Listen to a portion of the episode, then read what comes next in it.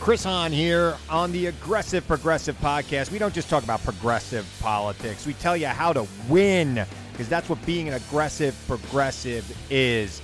Check us out every Tuesday, new episodes on Pandora, iHeartRadio, Apple Podcasts, or wherever you get your podcasts. Don't miss a week. The Aggressive Progressive Podcast with Chris Hahn.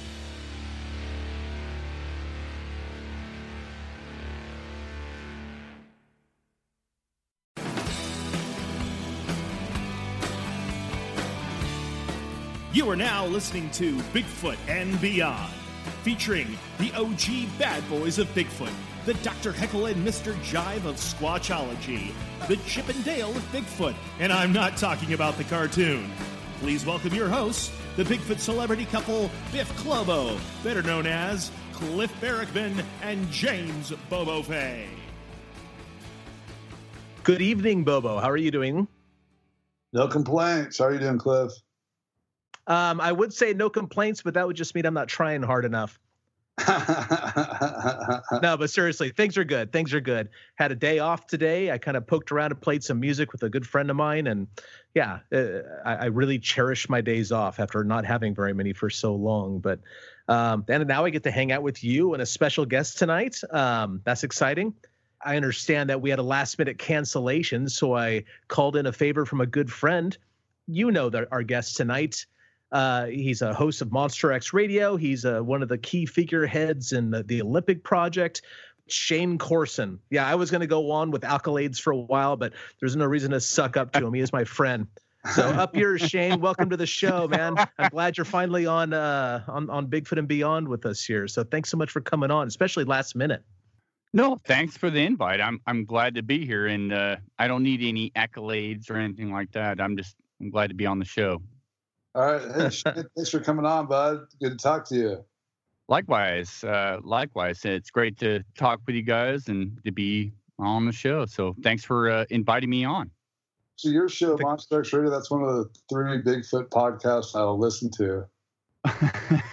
well, I appreciate that. I appreciate that, Bobes. Uh, you know, uh, it, we've been, you know, I've been recording with uh, Monster X Radio since about 2013, and it's a labor of love. Uh, their show was created originally to discuss the Bigfoot phenomena and uh, talk with witnesses and guests and and some of the research that we do within the Limp Project. And so it's uh, it's been a like I said a labor of love, but something that I'm very passionate about. And uh, so far, we're one of the, the most long-standing podcasts out there on this phenomena.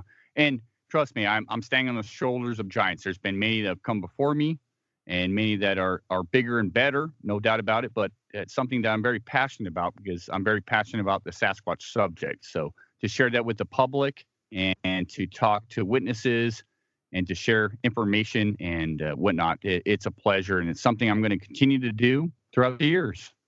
Yeah, I mean, you guys do a great job. And the thing I really appreciate about your show is that I know it's solid. Like I don't have to go, is this real? Is this is this guy, you know, is this guest wacky? Like you guys are fact driven and get to the source, and it's just an excellent, excellent source of information for the Squatch.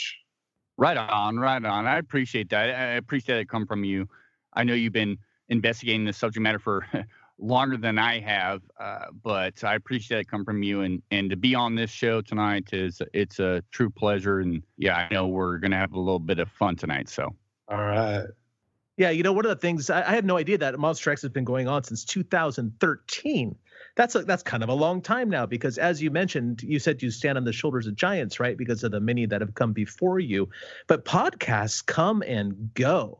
I mean, holy smokes, they come and go like the seasons do. There's there's this one that's uh, it disappears, and so just the fact that you've been on for you know six plus years now, um, that's really saying something, especially for a podcast, because that's one of the things, one of the determining factors for me at least about anybody in the Bigfoot field. What no matter if you're doing research or a podcast or or whatever, it's longevity um, lots of people come and go all the time but if you can hang on and carve yourself carve yourself a niche that you enjoy occupying um, that sets you aside in bigfoot land for sure and that's the thing is longevity i think there's too many individuals that get involved with the subject matter whether they're into podcasting or they're enthusiasts in the subject matter, or investigators or researchers, whatever have you. It's longevity. This, uh, you know, when you get involved in in cryptids and you get involved in in a subject matter such as Sasquatch, uh, you're in it for the long haul. You're not. It's that simple. And unfortunately, you know, we have nowadays you have this social media thing going on where you get uh, instant gratification, and then uh, in a lot of cases you don't get that instant gratification, uh, as we many of us have, have, experienced over the years. You know, right? So, uh, fortunately for me, you know, I know these these uh, things, uh, these creatures, these beings, whatever you want to call them, to exist. So I want to talk about it. I want to talk about with people. I want to talk about with individuals. I want to discuss every aspect of this phenomena by doing the podcast, I've learned so much. And so that's my my goal is to learn to to spread the word about Sasquatch and uh, you know and wherever it goes it goes and so it's been a, it's been a, a, labor of love but it's been a lot of fun over these years and uh, monster x isn't going anywhere and uh, the sasquatch phenomenon sasquatch isn't going anywhere uh, they're out there I'm You're like a televangelist yeah. you're with right. a great organization. For a lot of people that don't know, you're part of the Olympic project, not the Olympic Games, but the Olympic, the Olympic Peninsula in Washington State. And you're saying you've had a lot of fun and it's been gratifying. And I think that's a testament to the guy that started that, Derek Randles. I mean, that guy has a, he always has fun. He's always out there. And you, I think you guys are definitely the top research group out there. You guys in that um, Project Area X crew the top two uh, field teams, I think. Bob's, uh, that means a lot come from you again. Uh, you know, the Olympic Project uh, definitely was an organization that I, I looked up to. And uh, it, it, just, the way the cards fell, I ended up uh, meeting Derek Randles and becoming a part of the Olympic Project. And I've never looked back. I've never looked back. And that's a really cool thing. And so, yeah, I, I believe we're going places. I think we're approaching the subject matter right. I really do. And and and not and I'm not bashing any other organization or group out there or individual. There's a there's many many individuals and groups out there that I think are doing amazing things uh, within this subject matter. The Olympic Project it's just a group that I happen to be involved with up here in Washington State. That's why I moved here. Uh, that I think we are um, on the same page as an organization, as a group, and I think we're um, we're making headway. It, it's an exciting time to be involved with the subject matter, the Sasquatch subject matter. I really believe that. I'm not a pessimist, I'm an optimist. And so it's a, a really good time to be involved with this subject matter. I met a lot of great people, uh, individuals through the Olymp Project, and I work with a lot of great individuals through the Olymp Project uh, that are involved with this organization. So yeah, it it is um, one of the uh, honestly one of the best things I've done my, with my life. I fully believe that, and so I, you know, through the Olymp Project, I've met a lot of great people, including you, Bobes, and Cliff, and so it's it's a it's a fun endeavor. It's a great endeavor, and and we'll see where it goes. Yeah, you know, I just remembered I'm actually a member of the Olympic Project, but I haven't really been involved last year. To hardly ever get up there anymore. But yeah, I just remember that. I was like, I, I used to be on the website. I'm not sure if I still am. You are. You're loosely. You're, you know. you know. We have a lot of loosely associated individuals with the Olymp Project. You know that are are kind of tied in, and you know if something big happens or if uh, we need feedback or we're not. You know, uh, there's a lot of individuals like that, such as yourself, Bobes, and uh, you know uh, you're definitely a part of the Olymp Project.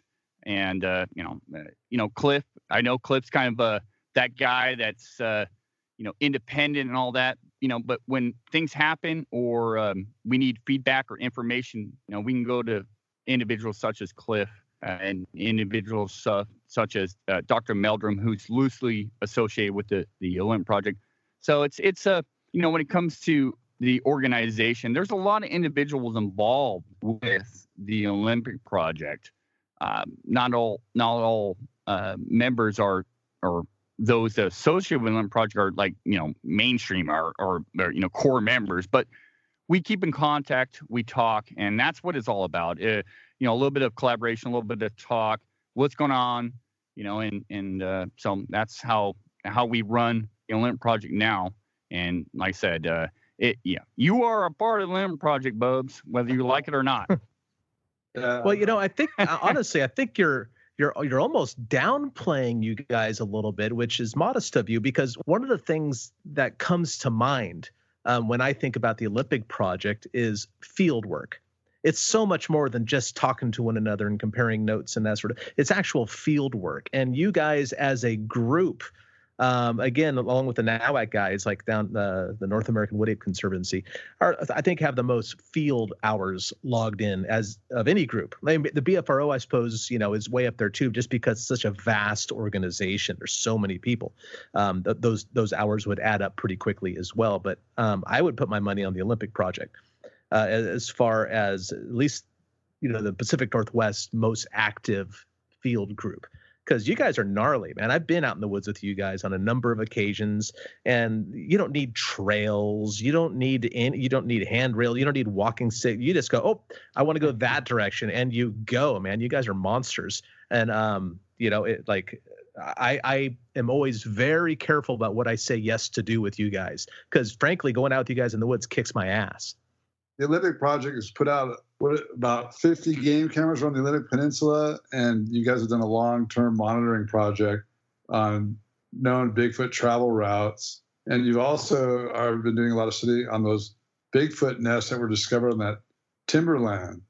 Oh yeah, now you just open up a can of worms there. I mean, so to backtrack a little bit, yeah. So we used to really focus on trail cameras. Uh, you know, before my time, Rich Germeau and Derek Randles, uh, the co-founders of the Olymp Project, uh, really focus on trail camera placement and, and placing all these trail cameras out in the Olympics. Uh, we still do that, but not to the extreme, not like we used to.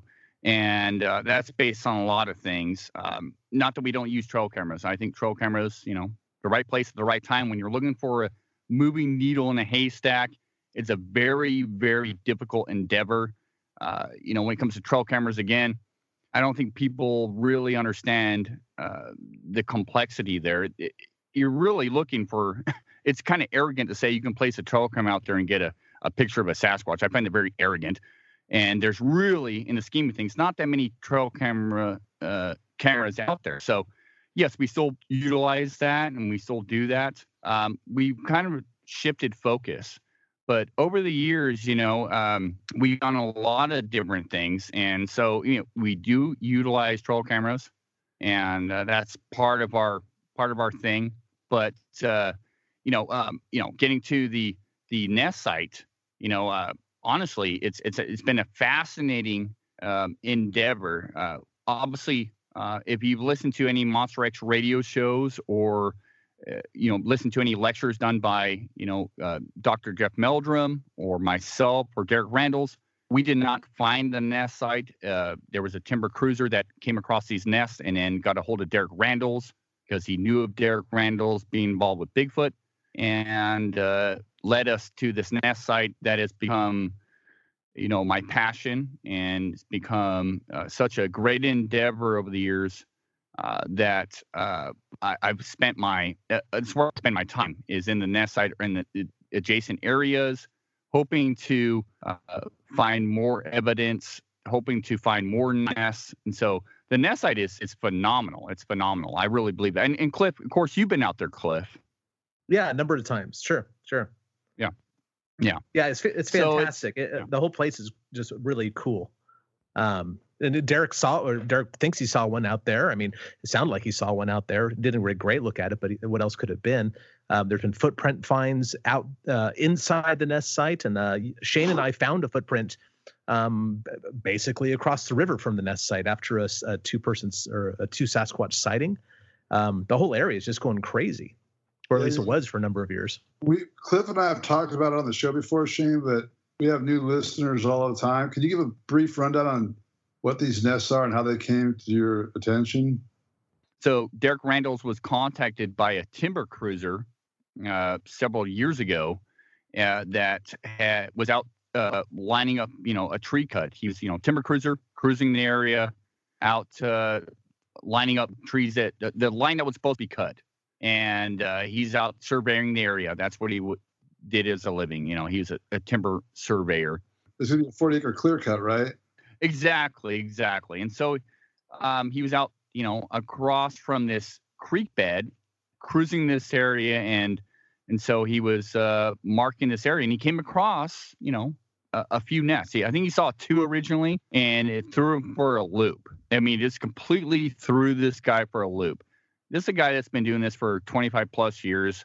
That goes out solo, hikes. You know, he's seen bear. He's seen he's seen everything out there, right? Because he's out there solo, and that's his job.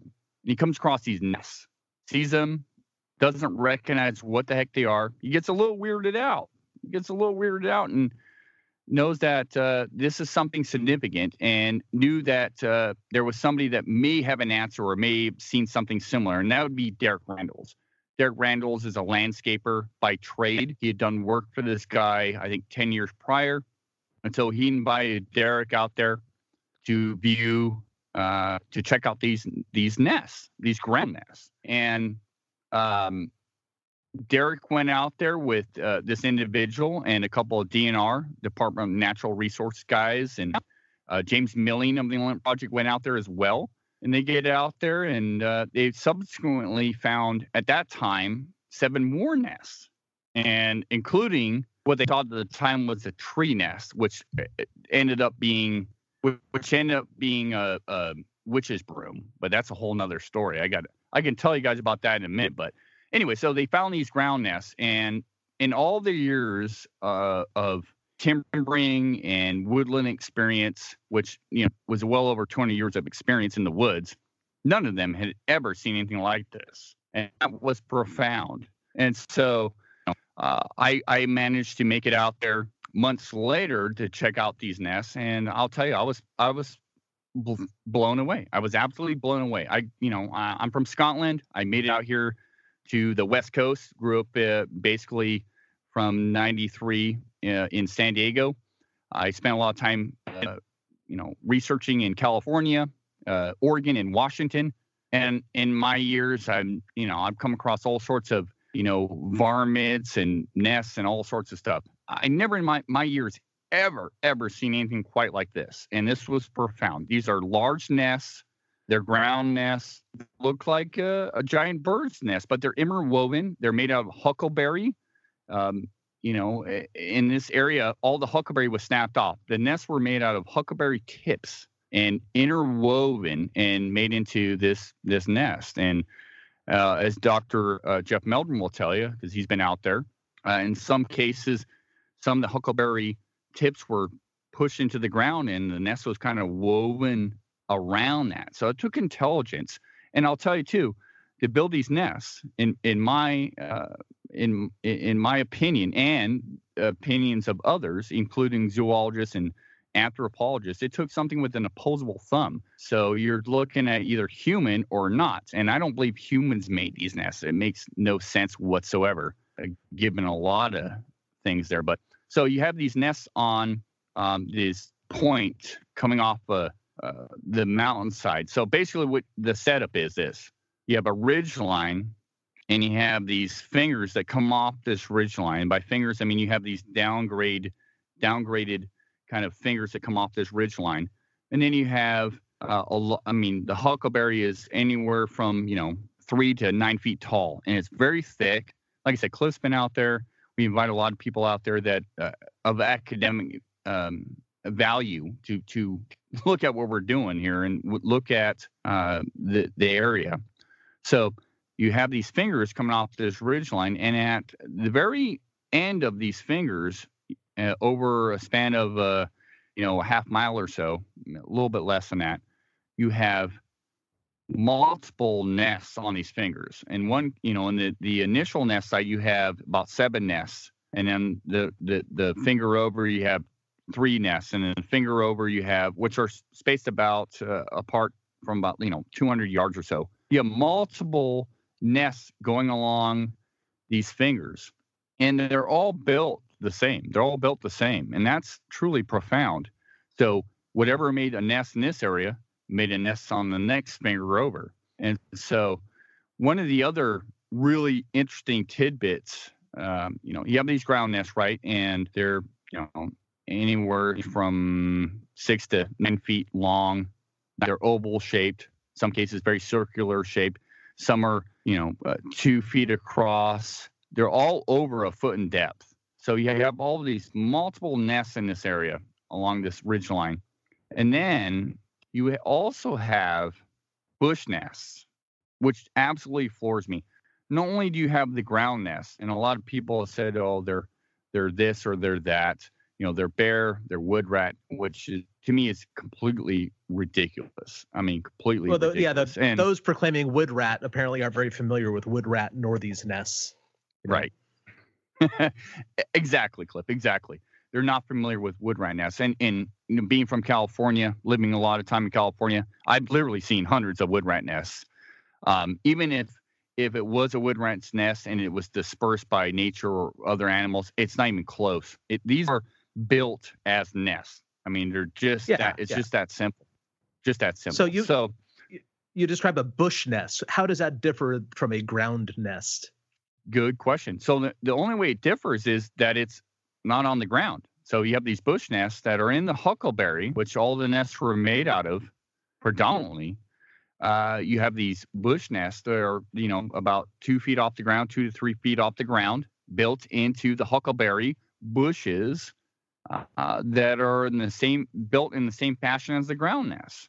This area had been off limits for 40 years. It's on a 40 year cut cycle. So, and it's extremely rugged for people that think there might be someone in there. There's nobody in there. And, and I mean, it's very rugged terrain. This is back behind, you know, two and a half miles back behind a locked timber gate, which we have the key to the gate. Uh, it's back behind this gate, two and a half miles.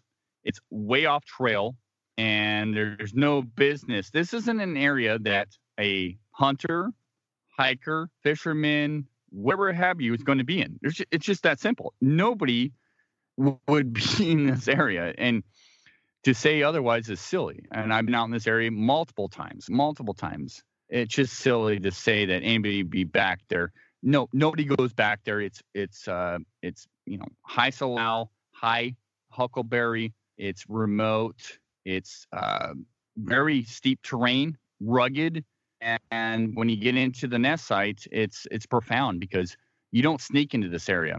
You know, I've been in the nest site and heard you know uh, other researchers that we've invited out to this area come down and you hear them coming a mile away. So this is a really cool area for to build a nest. With the bush nests, why they're profound to me and to say the Olymp Project and to I would say science is that they not only mirror the ground nests. You have these ground nests that are um, you know huge, well constructed, intelligently constructed, while so are these bush nests. And the thing is, when it comes to these bush nests, Derek Randles, I remember the conversation years ago, 2015, if I'm not mistaken um, he, he calls me and goes, "Hey, you know, uh, we have these ground nests, and then there's a bush nest."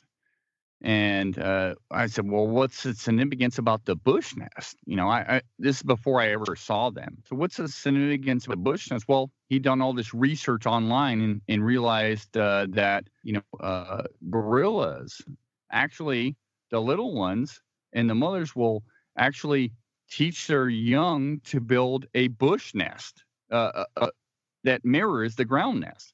And so that's exactly what we saw out there. I'm not saying we have gorillas or silverback gorillas, you know, here in the Pacific Northwest. That's just silly, right? But when you look at the behavior of the ground nest, and then you see these bush nests that are off the ground, which no uh, North American animal that I'm aware of does. Uh, that's profound, and they're built in the same fashion as the the ground nest. And so, Derek Randles did this research and discovered that you know it's something that uh, you know silverback and and and, and cross river gorillas and all these different uh, large primates do to teach their young and the little ones build these practice nests. It's, basically, it's a practice nest, and that's exactly what I saw viewing uh, nest originally because it's the you know it's it's they're all torn up now the weather's taken over and they're dilapidated they're disappearing but originally, I mean, it was it was a bush nest, just like the ground nest, made out of huckleberry, not a bird's nest, made in the same fashion as the ground nest, and that that is profound to me. And in fact, we've gotten um, not only you know anthropologists out to this area and primatologists that have been really kind of wowed with not only the ground nest but the bush nest, but zoologists out from uh, I can't give up the, the the zoo that these individuals came out from, but uh, we brought some zoologists that work directly with uh, chimpanzees and bonobos and and gorillas out to this area, and well, they were blown away. They were absolutely blown away by what they saw, and it was funny because what they had said was that they could almost look at a particular nest and see uh, one of their individual primates that they work with directly building that nest. Like there was a sort of uh, characteristic to it, there was a sort of build to it. And they said, you know, that's very, very similar to what we see uh, in house at these zoos. And many of these individuals have worked outside of zoos, outside of the country, you know, say in Africa and whatnot, and seen nests and whatnot. So to date, we found two I found the second one, uh, nest built into a bush. So I call it a bush nest. Uh, originally there was one, now there's two, and they're in completely different off. Uh, they're in completely different fingers, uh, not in the same original nest site that was found. It, one of the bush nests that I uh, discovered was in a completely different area, and so it, it, it basically shows that whatever made the original nest site or, or, constructed those nests, and I think there was multiple individuals, whatever they were, uh, that uh, it was it was found throughout all these fingers, and um, you know we can debate and argue about you know what time of year and all that stuff. Uh, if it was a you know whatnot. So, uh, but it's just profound. It's just profound, and I got my opinions on. I got my opinions on why um, these may be Sasquatch related, but uh, I'll shut up. How far apart were these bush nests, and were they the same size? And like, was maybe like one look older than the other one? Could it have been like the same individual getting older and it built like one, then the next year built another one, another ridge over? You know, could you guys get any idea of that sort of thing? Oh yeah, yeah. No, no, that's a great question. So, how far apart they were? Um, several hundred yards apart, you know, uh, probably 200, 250 yards apart, you know, given the fingers. Uh, as far as age, no, I, I, I don't have an age on that because uh, when I was out there, uh, you know, you know, there was different seasons that it transpired. So originally, when the original nest site was discovered by that timber cruiser, the nests were still green. The huckleberry was still green and subsequently, you know, over the you know months and whatnot, it goes brown. You know, after about uh, a couple of months, it goes brown. Done this experiment. It takes about two months, and so no, I actually have no idea um, as to the age, if uh, you know how old these nests were. Uh, that I don't know. All I know is that they were built probably, and I'm just saying probably around the same time frame. The nests were the bush nests were exactly alike and exactly the same size, almost exactly the same size the bush nests were. The ground nests, while they ranged in size, you had ground nests that were two, two feet across, that were over a foot uh, in depth, and that was the one thing is almost all the nests were about the same depth. You know, uh, not the same circumference, but the same depth um, how they were uh, constructed. And so, though they were many, many nests built in, say, like the original nest site, there was, I think, seven to begin with, or seven in total. Um, they were constructed the same. They were about the same depth, but they were not the same size. And so, uh, the one thing with the bush nests were, you know, the two that we've discovered uh, they were the same size and about the same uh, amount of feet off the ground, two to three feet off the ground, but constructed the same in adjacent areas. I mean, two, two, 250 yards away on a you know um, different finger coming off this ridge line. So yeah, I mean, uh, it's uh, you know, it's it's one of those things where it just you know at the end of the day you go hmm, but you know to for for those listeners out there, uh, it's not just ground nests. It's not just ground nests. We have these large nests, you know, obviously found by a timber cruiser that looked at them and goes, "What the hell am I looking at?" Uh, you know, and then we have, you know, in you know, Sasquatch investigators come out there like such as Derek Randles and James Milling go, "What the hell are we looking at?" And DNR members going, "What the hell are we looking at?" Right? We got all that, right? We got these ground nests. Um, By the way, um, DNR uh, for those people listening throughout the country is Department of Natural Resources um, just whatever that's worth. It's it, different acronyms in different states and probably even different countries. So heads up on that one. So you know, people who work for the state have come out to check these things out and give their two cents. Absolutely, thanks, Cliff. Uh, that's important, very important. You know, I hate throwing those acronyms out there without people understanding what I'm talking about. But yeah, makes absolutely. sound cool. So yeah, right, right. I'm DNR. uh, so you have you have that that faction. You have that, you know, whatever. Um, but also, so we've collected hair out of these nest sites. We've collected hair, and uh, visually speaking, send them off to well, Mel, Dr. Meldrum out of Idaho State University uh, has visually inspected these as well as some of his students at, at his uh, uh university there. Uh, Cindy Dosen has visually inspected and visualized, you know, looked at these under a microscope, these hairs that we've collected, and we've collected a crap load of hairs. Um, they don't match anything here in North America. They appear to be primate, as Dr. Meldrum will tell you, and uh, they lack a medulla, which is interesting. You know, I mean, humans, you know, for the most part, have a medulla, which is if you if you're talking about a medulla when it comes to hair, you're basically look at it like a pencil. It's it's a lead in the middle of the pencil. That that's what it's lacking, uh, which is consistent with a lot of the uh, unknown or suspicious hair found throughout the country uh, when visually looked at. So we have this hair. We have this hair that's unknown, looks primate, uh, that's been visually looked at. Um, you, there's not much you can do with DNA there. I mean, that's that's a whole nother argument. But uh, you know, we're talking about you know age of hair and whatnot, so you can't do a whole lot of DNA work on uh, old hair. But you can look at it visually, and so that's interesting. So we have this unknown, possibly primate hair, and there were tracks found in this area. Um, this this area that these nests consist in has a seasonal salmon creek that at certain times of year, specifically like say late October, but definitely in November, the salmon gets stacked up below this uh, nest site. Uh, and uh, I mm-hmm. mean, talk about the amount of protein. And then you have all the ungulates in this area, and you have all the salmonberry and huckleberry and salalberry and Oregon grape in this area, and then you have all the mushrooms.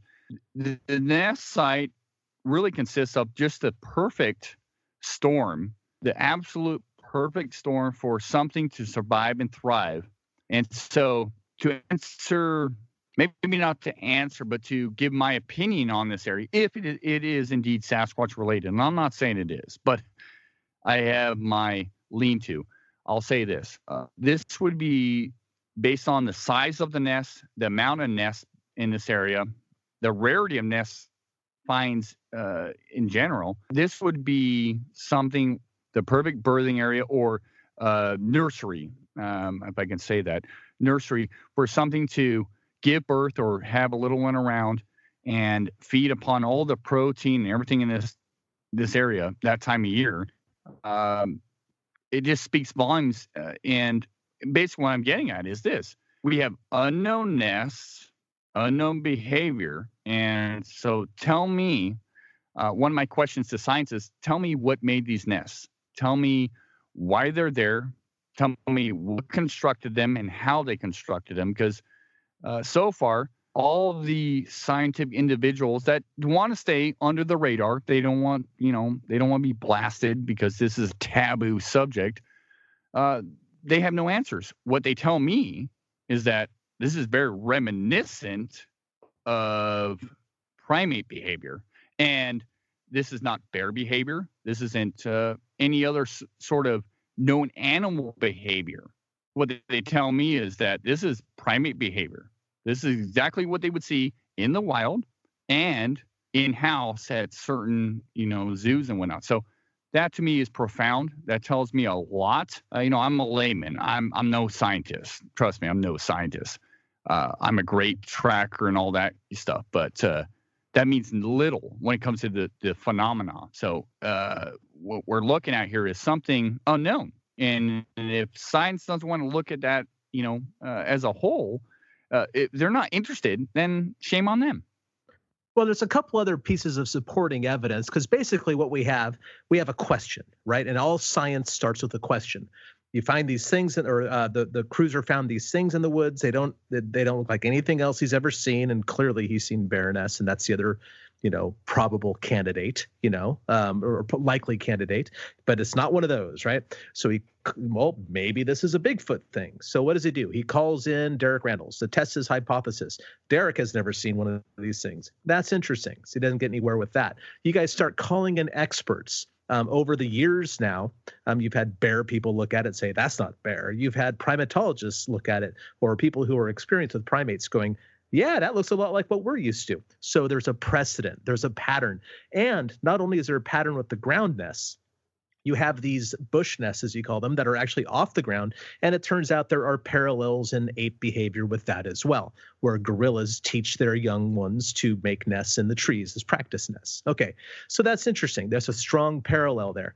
Now, but there's other, and it, it, could it could this area support a Sasquatch? Absolutely, and there's a lot of food, it's a lot of cover, um, it's a, it's a little desolate area, um, etc. Um, but there's other bits of evidence here that support the hypothesis that these are of Sasquatch origin um, that you haven't mentioned yet. Number one, tell us about those rocks that were found at the initial nest. Damn right. Uh, there was two rocks found at what I what I call the point nest so you have this finger come down the ridge. Right before you head down this steep ravine, um, you have this large nest at the point, right on the cusp of the ledge that leads down to the seasonal salmon creek. And uh, what was weird was there was two rocks sitting right there that James Millian had found of the Olympic project sitting above ground. Well, when he picked up these two rocks, he's looking at them and they were about softball size, a little bit smaller than a softball, but fit in the palm of his hands. Uh, they had score marks on them. They had score marks. So, what does that mean? Well, I've seen. I actually still have these rocks. I I took them back. We left them out there for a number of years, and then I took them back with me because I I just wanted uh, that memento, and they're not going anywhere, right? They're rocks. So I I took them back with me, and it, the score marks are still there. So you had something at one point in time smack these rocks together or pound these rocks together. And if you're, you know, listening to this show or or familiar with the Sasquatch phenomena, uh, Sasquatch supposedly, right, uh, smacks rocks together or throw rocks, you know, that sort of thing. Well, that's exactly what my opinion is when it comes to what we found here. You have this this point nest, this nest that is basically quite probably and possibly the the alpha male or whatever that you know if this is Sasquatch related at this point and you had these rocks that were clanked or smacked together I mean obvious score marks. There was no no no uh, messing around with that. There had really obvious score marks.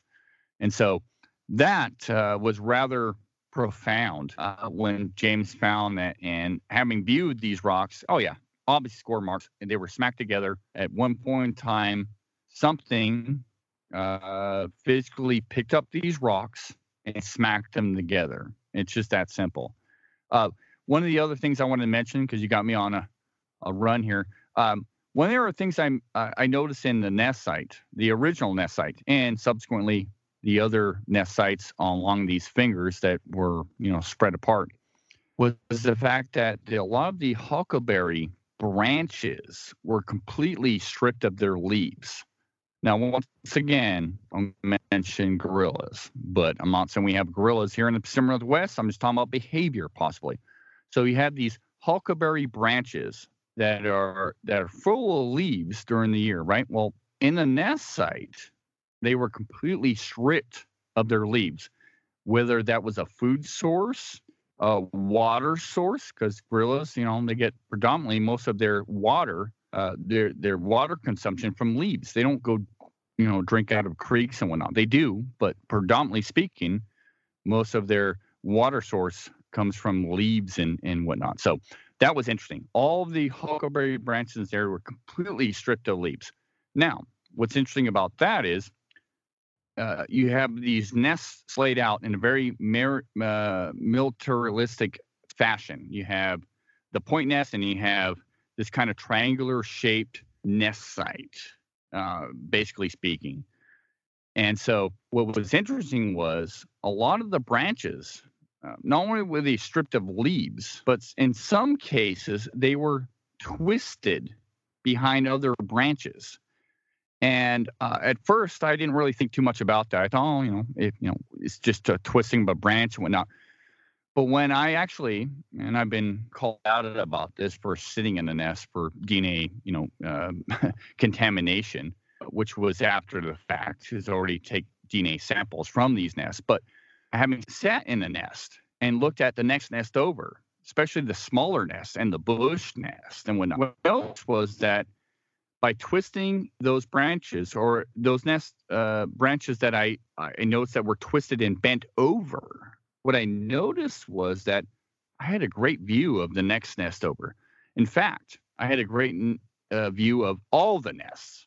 So, in my presumption, in, in my mind, what I what I thought was that if I wanted to view the next nest over or any of the nests, well, I had to move this branch, and that's exactly what I saw there. Was it was something that you know uh, it just appeared to be pure intelligence.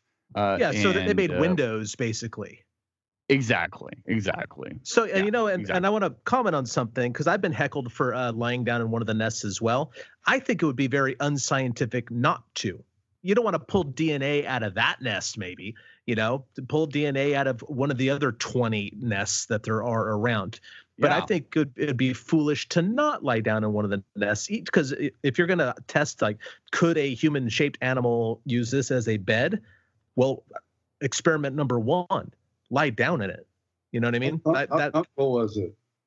It was very comfortable i found. You know like when, when i first saw the i saw one of the smaller ones first maybe five feet or so by three and a half feet maybe i'm guessing. Um, i said this can't be a bigfoot thing because bigfoots are big. Well that's a jackass stupid thing to think because when i laid down in it um, you know i just curled up man and it was super comfy. Like it was very uh, I don't know, like bushcrafty in some ways. I mean, it wasn't built like a human ever would, but man, it was really comfortable. It, there's nice ice. What? Uh, what? what was that? Like a mattress. I mean, yeah, it's, yeah, it's like a, yeah, yeah, very much like a mattress, and, and a mattress of air. Because you know, if you know anything about bushcraft, one of the things you do to stay alive in extreme situations is you you take off a bunch, you, you pull a bunch of branches off of a local fir tree or something, and you pile them up because you want that cushion that mattress, shall we say, of air underneath you because that isolates you uh, it, it, from the ground. You know, it, um, oh, what's the word I'm looking for? Not isolates, uh, insulates. It insulates, insulates you from the, the yeah. ground, so the ground doesn't suck all the warmth out of your body. And this does exactly the same thing. It, it is a brilliant design, um, but very simple, man. I mean, very squatchy in a lot of ways, I would say. Um, and these rocks that uh, Shane was talking about, they were found on the surface. And he mentioned that very briefly in passing over there, passed over pretty quickly. But that's important because most of the rocks are embedded in the ground in this spot, you know, because they, they the rocks may have been on top one time, but decades and decades of falling, you know, litter from the trees, you know, uh, needles and fir branches and whatever else, which it, it buries whatever's there on the surface. But these were right there on top. So they were placed there relatively recently. Yeah, exactly. You know, Cliff, you know, I'm kind of like, you know, passing over a lot of this stuff rather quickly, but you're absolutely right. I mean, these were the only two rocks in an area that were, say, above surface, above ground. and that's and they stood out. They stood out like a sore thumb. I mean, that's why they were picked up and looked at because all the other uh, rocks, which there's really no other rocks in this area. There's a few. Uh, these were above ground and right next to a nest that, that happened to be on the point. So that's, I mean, that's profound. The you know something else I wanted to mention was the fact that originally when when uh, this area was discovered, uh, there were a few what we would call, uh, I guess, tree nests. At the time, there was a couple of, or excuse me, let me backtrack. At the time, uh, one of the really interesting things discovered in this area was this what we we thought was a tree nest uh, above the original nest site find. Uh, it looked like a nest. It, it, was way up in the tree. It was a dark matter. It looked like a nest. Uh, you know, 80 feet off the ground. Would end up being over 90 uh, feet off the ground. Um, it was very interesting. And so we're like, oh man, this is very reminiscent of like, say, gorilla behavior. Uh, well, it turned out after paying, uh, know, the OP paid a climber to climb this tree uh, to to look at this what we thought was a tree nest, possibly. Well, it turned out uh, to be a tree nest. It turned out to be witch's broom. Is basically a deformity in in, a, in the tree, which is a, a fungal growth.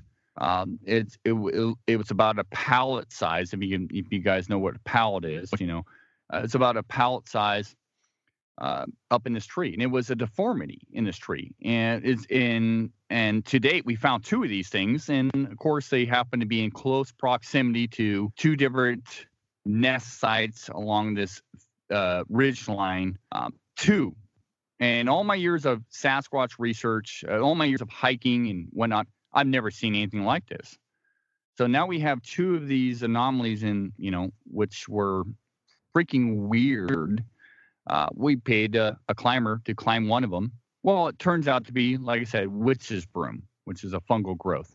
So the interesting thing about interesting thing about that is this: uh, there were burrows uh, going into this fungal growth, this anomaly in this tree, in this, in this pine tree.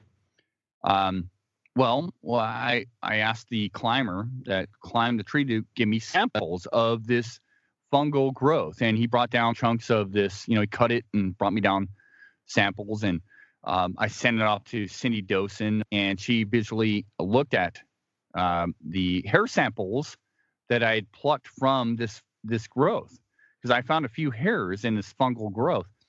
Well, it turned out to be raccoon. Okay, well, cool. You got these this fungal, you know, witch's broom growth. You have raccoons basically making a nest out of this fungal growth. The interesting thing was, so uh, about a year prior, Cindy had looked at some hair in one of the nests in the initial nest site that uh, turned out to be raccoon. Cool, raccoon hair in the nest, big deal.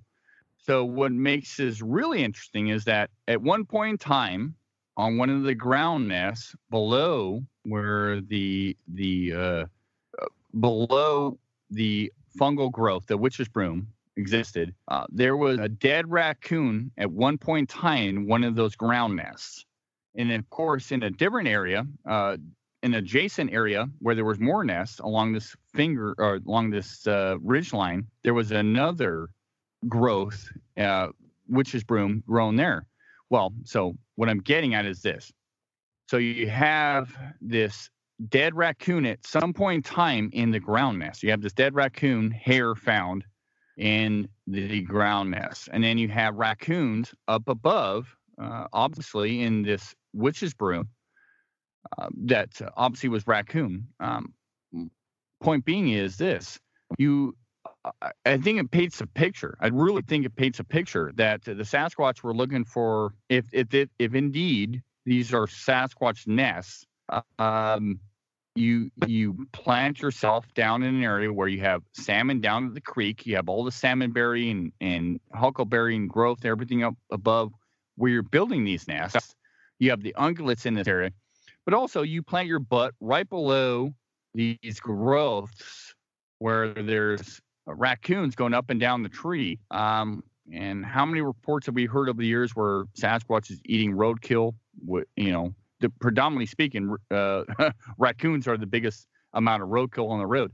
Uh, to me, it makes perfect sense that maybe a Sasquatch to make a nest and uh, maybe make it around an area where they can get a lot of protein. You know, you have the the ground nest there, you have the the the salmonberry, the huckleberry, you have all the uh, salmon down in Lower Creek, and then you're just waiting for these uh, freaking uh, uh, raccoons to come down, and uh, maybe that's a meal. I mean, now it's, it's a long reach, right? But at one point in time, there was a dead raccoon in one of those nests. That's weird, you know, because if they are eating them, why would there be a dead raccoon, right? Right. Right. But I, am I'm, I'm confident weird. Sasquatches eat them. I, have heard too many stories. Um, I know a, a, a long term witness, up actually not far from the nest site, really. Um, uh, but uh, she was saying that you know the Sasquatches cruise through every few years, um, and they're around for like maybe a week, week and a half, and then they're gone. Uh, but, but she says she can always tell when they're there before she hears them or you know catches a glimpse of one or whatever thing happens because she's been living there all her life. She's you know been living at these things off and on for decades. Um, but she can always tell when they show up because over a period of a week or two um, before she realizes they're around and before they disappear all the raccoons and possums and skunks in the neighborhood just disappear. Yeah. Yeah exactly. And you know it, one of my running theories is you know why did a sasquatch cross the road? Oh, well for me it's rather obvious. I took a road trip from washington to kentucky and one of the things I noticed uh, on my road trip was that there was a huge amount of roadkill. And predominantly speaking, um, most of it was raccoon.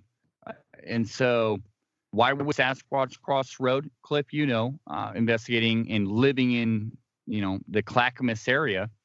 Um, the amount of roadkill up that road, you got a lot of deer, but man, raccoons, raccoons are just, I mean, they breed like you know pigs. I mean, there's there it's crazy how many raccoon bodies you see on the road and possum bodies.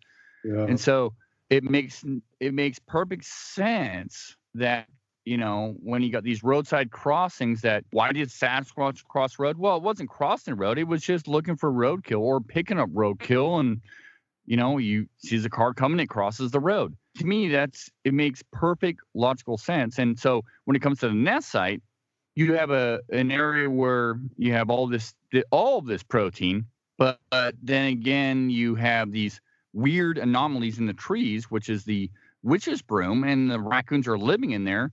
At some point in time, that raccoon's got to come down the tree, or those raccoons have to come down the tree, and uh, that's an easy meal.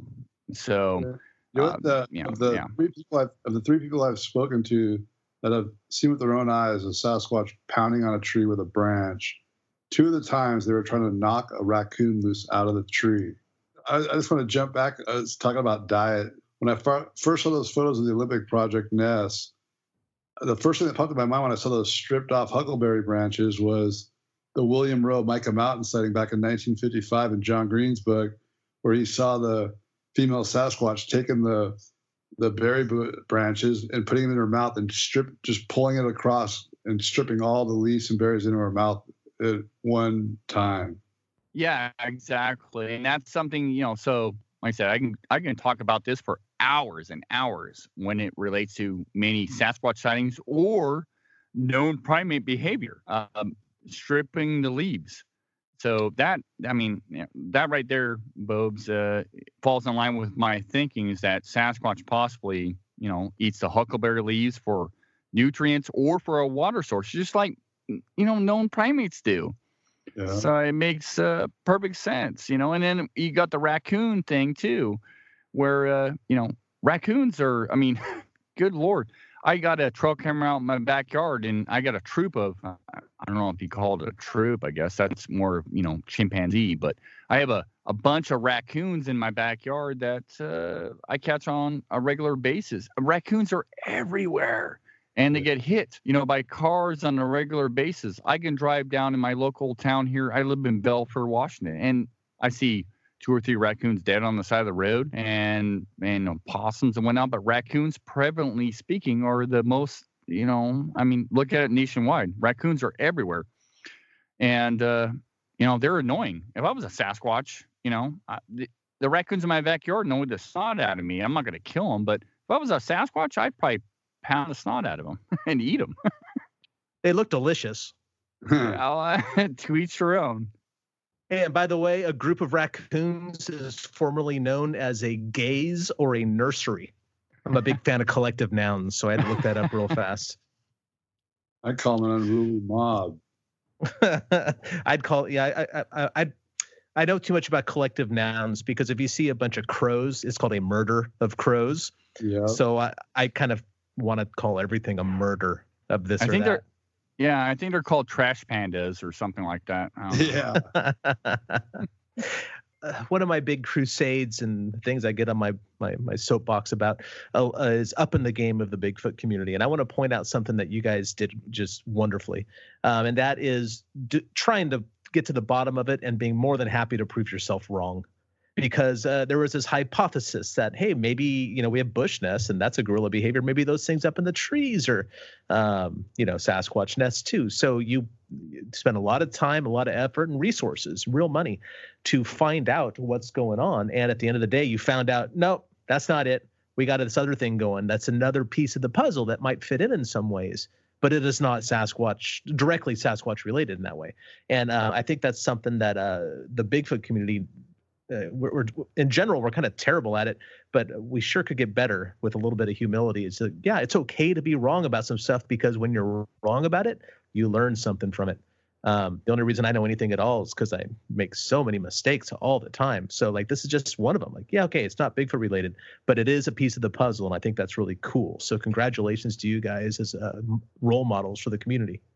Hey shane i know you guys deconstructed at least one of the nests how many branches made up like an average size or large nest? Did you count them? Oh man, I'm glad you brought that up. I completely forgot. So, no, we did not ever count the actual amount of branches. Uh, we did de- deconstruct a nest. We brought, uh, like I said, Dr. Jeff Meldrum out of Idaho State University out there for the listeners, uh, who's a good friend of the Olympic Project, and of course, good friends with you guys. Um, a pioneer in this field, as far as I'm concerned. Uh, we brought him out there, and we deconstructed a nest, and he observed and helped uh, lead the deconstructed process. So that was that was really interesting and really profound. Uh, we did not count the number of branches in there um, but he noticed, like I said before, uh, that there was a lot of construction involved. Um, there, there were certain huckleberry branches, you know, pushed into the ground, and that was the the huckleberry was uh, constructed. The nest was constructed around that. That it looked like, to his opinion, as we've talked to you know, and brought out zoologists and whatnot, that it took an opposable thumb, no teeth marks, no claw marks, uh, you know, a lot of the huckleberry in this area was peeled and snapped. No, none of that stuff. So, having said that, Derek Randles and I actually went back out, and this is where I learned the most. It wasn't the deconstructing process that I learned most, uh, you know, from the nest, or was m- more profoundly blown away. Actually, Derek Randles and I went out there in the general vicinity of this area, you know, uh, about, about a quarter mile away, built a nest. We actually built, reconstructed a nest. That's where I, I think we learned the most. It took uh, two of us, both Derek Randles and myself, over 30 minutes to reconstruct a nest, to build a nest in a, basically the same fashion as they were originally found. And that was profound to me and Derek. Uh, and and then I'll tell you this too. We didn't do it justice. We didn't build it exactly um, alike. We didn't build it exactly the same as we found them. It was close. Don't get me wrong. It was really close. Uh, but watching the deconstruction of that nest that we had built over the several months that uh, we had uh, visualized it and watched it, we realized that we did not do justice to that nest, uh, the original nest site find. What we found was that it took a lot of time, over 30 minutes to build this between two of us. Now, now we have uh, something that can build a nest in that fashion that's an expert probably less time, right? Uh, we also found that a lot of the huckleberry in that area had to be transported uh, as we found in a lot of the original nest sites, that uh, a lot of the huckleberry that was transport or uh, th- that made up the original nest site find was transported from over 25 feet away. So it wasn't like it was whatever made these nests was just you know sitting there plucking huckleberry tips and whatnot and, and building a nest. No, they actually had to get up and walk away and grab branches and bring them back and build a nest, and exactly like what we had to do. So that was profound. Uh, like I said, took us over 30 minutes with two people, and it was still not accurate. It was close, but not accurate. So that was really, uh, not, I, not, uh, really, quite honestly, an eye opener for myself and Derek Randles, and uh, really told me that uh, something significant really transpired in this area for whatever given reason, for whatever you know, have you. Something significant happened in this area at one point in time by an unknown thing, and I think that's been proven given to the many individuals that we've brought out to this area of the academic academic world, and uh, so uh, now we're left with the big, uh, hmm, what's going on here? So our goal down the road here is to find more nests, whether they're new or old. We want to uh, duplicate this find. We got a couple areas uh, that we have in mind that we may um, possibly find more nests. We've been searching, quite honestly, we've been searching since day one for new nests. We've never found them. Um, that's what makes this uh, nest uh, area so special and so profound, and why I, I really, like I said, have a problem with science or those individuals that are not paying attention here because you we don't have to say these are Sasquatch nests. We don't have to go down that road. All we got to do is go, what the hell made these nests and why here in the Pacific Northwest? Just tell me that. But there's so much to talk about that we haven't even touched on yet. But um, okay, so we have nests that we know what they're not. We don't know what made them. There's there's a model for them in the primate realm. You know, gorillas do this sort of thing. Um, there's uh, two kinds of gorilla behaviors: the ground nests and the bush nests that um, parallel this site. Um, that the area can hold um, large animals like this, like Sasquatches. Uh, there's been those clacking rocks that were found right next to it. Um, all of that is great. All of that is yeah, and the hair samples. Thank you. Um, all all of that that the the way these nests have been constructed, all of those things point to Sasquatch.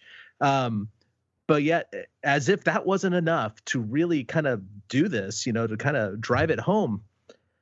In in my door comes walking Lori, uh, Lori Jo Hamilton. Oh yeah, yeah, yeah. yeah. That, that, like a talk about a huge piece of the puzzle, right?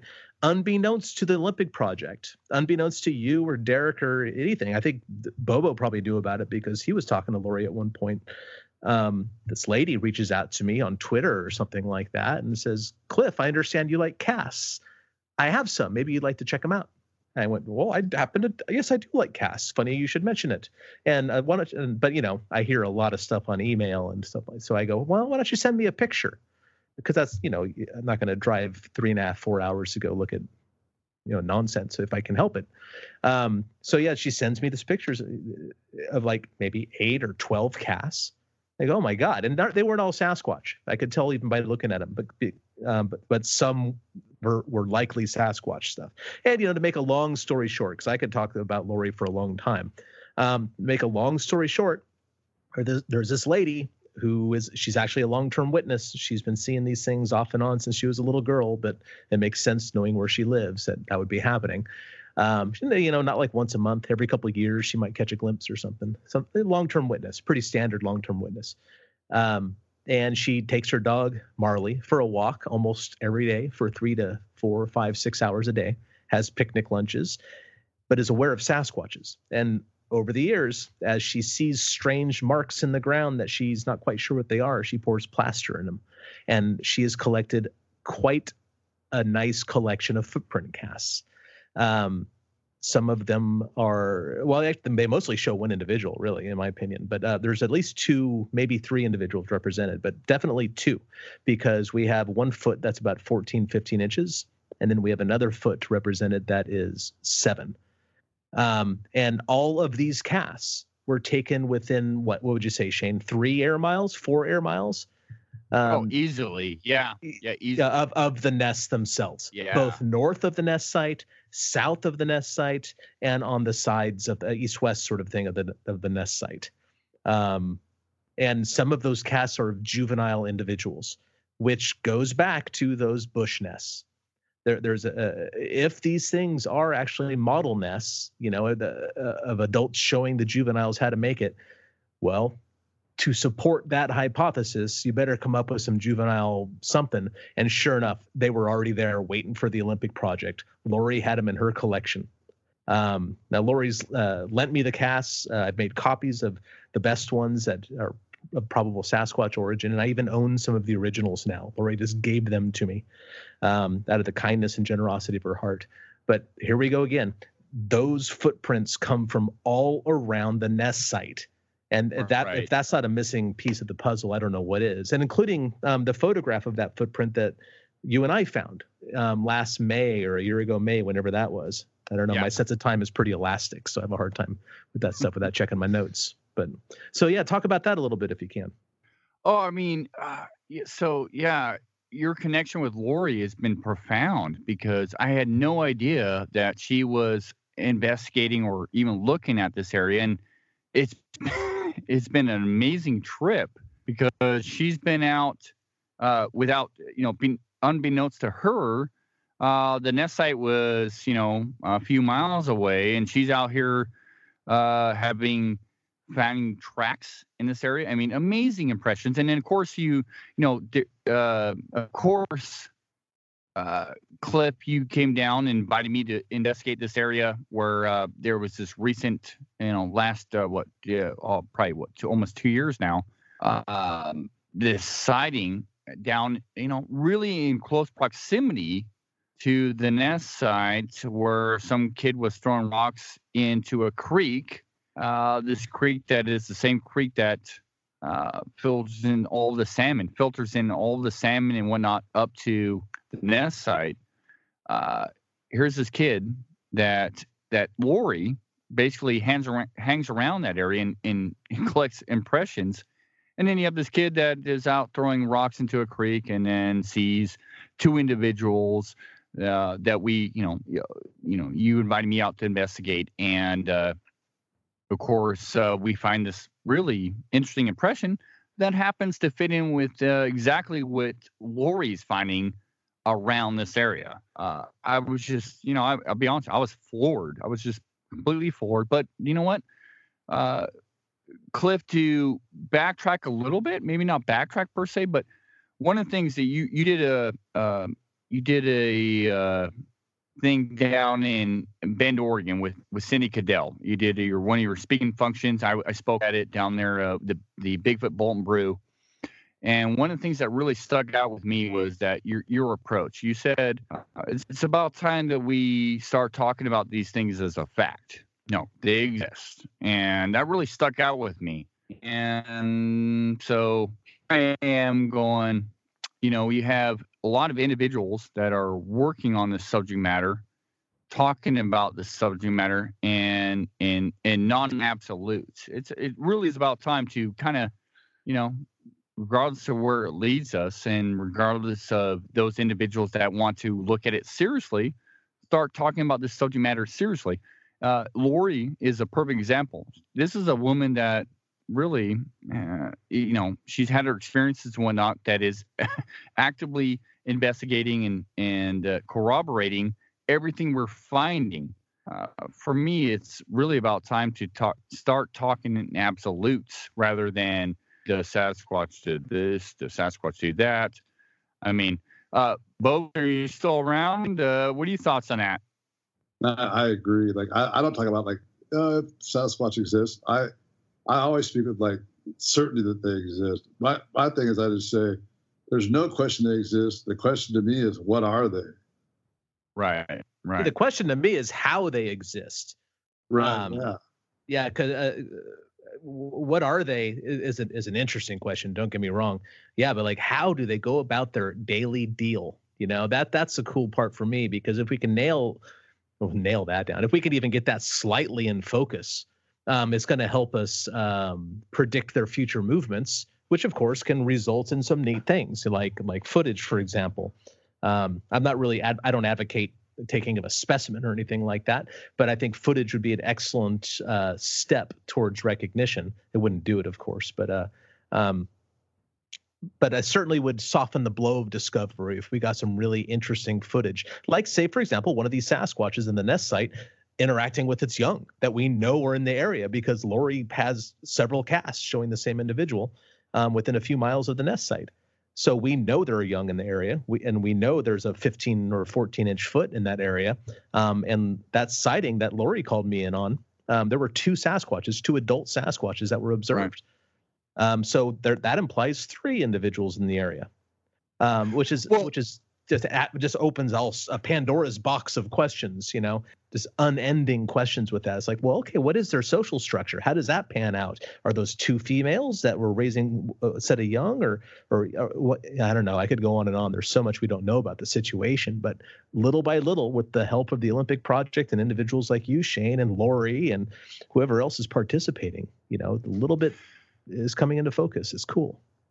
Yeah, I mean, I, you know, I, I, if you guys include this on the show, I'll just say this. You know, you know, Cliff, that I obtained possibly some interesting uh, trail cam footage in an adjacent area yeah. uh, to the nest site. Uh, that uh, you know, I purposely so. 2017, I moved up to Washington State, and uh, I happened to uh, be in an area um, that I could park my trailer uh, that was relatively within miles close to the nest site. And it was also an area where I could throw a stone and hit a logging gate where two different loggers uh, saw apparently a family unit of Sasquatch at two different times. These guys didn't know each other, but it was like the same time hour, like two or three in the morning, as they were waiting to be led into the gate. So I camped out there and and I obtained possibly uh, a Sasquatch uh, on a trail camera. By saying that, what I'm meaning is I, I got something bipedal on an old trail camera that I utilize, and so I mean it, it, it it's not necessarily a Sasquatch, but it's something that I feel is bipedal, uh, and that's a whole nother story. So I just wanted to throw that in there because I think that adds to what Lori's doing, what the OP's doing, your involvement, Cliff, and whatnot. And so yeah. Yeah, there's a lot going on, uh, and to, to the best of your knowledge, so as we're recording this is December 2019. What's the last sighting report from this general area that you're aware of?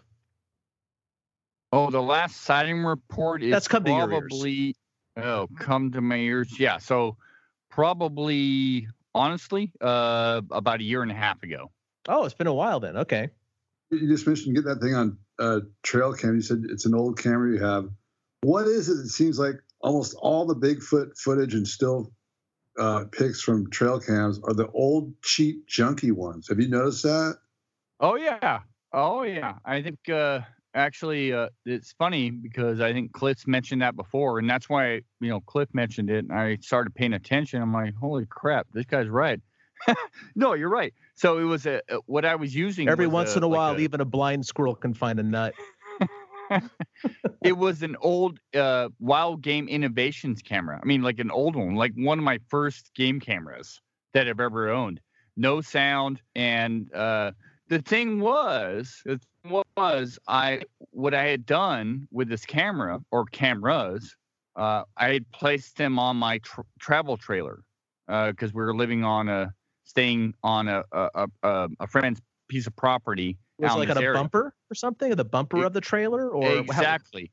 How? No, no, exactly on the bumper of the travel trailer. So you know, I I basically placed the trail cameras on the bumper. Uh, one of them on the bumper. The other one was uh, on a stump next to the wheel well, uh, or next to the wheel on the side of my trailer.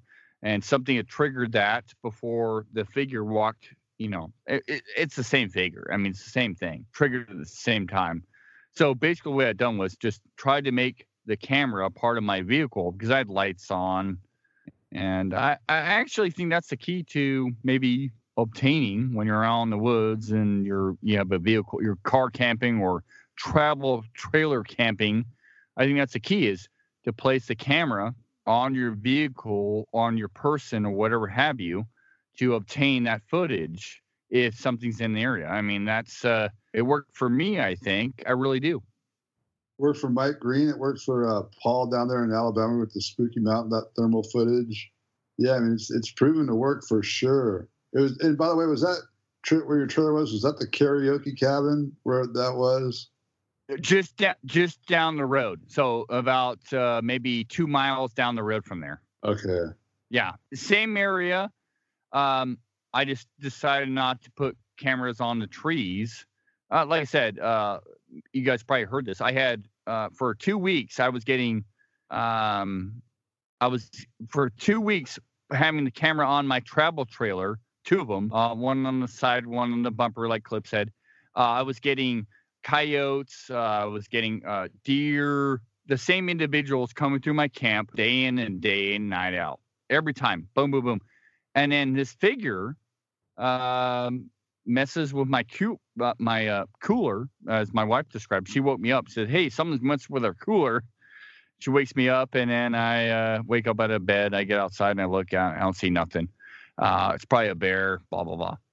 Um, well, I look at my camera the next day, and uh, and uh, trust me, prior to that happening, I did hear my cooler. I heard ice in the, the cooler moving, so I knew something was messing uh, with my cooler, like my wife described. She's like, something's messing with our cooler. I heard that. So I'm like, oh, I need to get up and check this out. Shame on us for leaving our cooler outside. I go outside, I don't see anything. Well, next day I get up there and I check the footage, and there was something that appears to be bipedal walking by the camera. And uh, that triggered one of the cameras, but was so swift, I believe, uh, that it didn't get caught. And then it walked by one of the other cameras and, and did get caught. And just the close proximity and the swiftness of it that, you know, that it did get caught. But um, there's something to be said about the old cameras, man. There's something to be said about that. I don't know what it is, but there's something to be said about uh, the older generation cameras. I don't know what that is, but I know Cliff talked about that. I think there's more of them. I think it's just a numbers game. You know, these cheap ones or the older ones that people just have around. And I, I think point. I think six one hundred dollar cameras does a far better job than one six hundred dollar camera. True. Good point, man. Point. What time, what time was that, Shane? What was the moon phase, and was there any external lighting out there, like a any other light sources when you got the footage? Um. So the time was oh man, I, I don't want to so don't don't misquote me here, but I believe it was 1.30 in the morning, uh, maybe two in the morning. I know. So here's the thing: was I I didn't set my camera the camera right. It says like 2014 or some weird date. No, it was 2017. It was like 2:30 in the morning. Um, I wasn't really. I you know. Here we go. Not a really good researcher, right? but I didn't set the camera date all that right. I just set a camera out there saying, ah, whatever. I've been recording coyotes and, and all these other animals. I I just set well, it out there. To be fair, you weren't exactly researching either. You were you were just staying there until the house you were buying went through and you can move in. You know, you were you weren't researching. You were actually kind of like living on a friend's property for a little while. I, so to your credit, true. You, you just go easy true, on yourself. But, you know, no, uh, true, true. But I knew of these reports that had occurred or these encounters that had occurred um, just down the road. I mean, literally. okay, maybe almost, maybe there is no excuse. I was trying to be no. cool, man, but you're no, right. You're no, right. There's, you screwed. You done no screwed excuse. up, Corson. How tall was I did, uh, guesstimating the height was about seven feet. I mean, guesstimating. Uh, yeah, and so, you know, so, I've seen the footage. Excuse me, uh, like I, have yeah, seen the ahead. footage. There's no way to tell how tall it is. Unfortunately, you can uh, beyond guesstimating because you don't get the full body in the picture. Um, the thing probably, I'm guessing, just from my, I've seen it five or six times maybe. Um, it walked by the trailer. I'm guessing no further than three or four feet away from the trailer. Exactly. Yeah. Um, and the the camera was on the bumper. So what you get is an overexposed hairy thing um, walking by, you can see the legs move, but you're basically, if I remember right, seeing from about the waist to about the knees or something like that. Exactly. Yeah. Yeah. It, it's difficult. And, you know, live and learn. It was just one of those things where I thought I, I'd place a trail camera on my bumper. And, and we're talking, I, I spent uh, almost a month on this property getting the known animals. And so what I was going to get at was that, you know, I got for the first two to three weeks, I got known animals. I mean, I got, like I said, raccoons and and and uh, deer and, and and and coyotes and all that stuff. Well, once that whatever it was passed through the frame, you know, that night at uh, roughly two in the morning, that my wife woke me up to. Um, for the next week, there was nothing. There's nothing caught on my trail camera after that. Nothing for a week straight. And so uh, my best assumption was that whatever passed through there was quite the alpha, quite the uh, something that I mean every, every night I would get the usual suspects. Every night I would get those individuals. And so when that figure passed by my camera for the first week, I got nothing. So, you know, it is what it is. I don't know. And then after after that week, I started, you know, the animals started coming back in. And, you know, the the raccoons and the deer and the, everything else. There was two doe that would come in every night. They disappeared after that figure walked in. Well, after a week or so, they came back in and they were back into the area. So whatever that thing was in close proximity to the nest site, in close proximity to where these two different loggers saw uh, what they would call uh, Sasquatch family units. Uh, there was nothing. So, man, it's it's it's interesting. So, so here, here's a question there. for here's a question for both of you because what you're talking about now kind of brings up something that I've been pl- rolling around in my head for a while. So, um, from my past experience, I, I can't decide if there's a pattern or not because people hear about uh, like, like I mentioned that lady earlier, you know, like I can always tell when they're around because all the animals disappear. You know, you're talking about it right now. The animals disappeared for a while, but yet in other circumstances, um, I look for Sasquatches where there is the most animal life, the most buzzing and clicking and you know and things scurrying about and owls and coyotes the whole nine like as much activity as possible do either of you um, have thoughts about what direction to go with that. Do, what would one look for Sasquatches where there's no animal activity, and with the idea that perhaps they've kind of dampened it, uh, put it, like, dampened it down a bit, or would you look for Sasquatch activity where is the most, where there is the most animal activity, or does it not matter at all and it's just close your eyes and touch the map?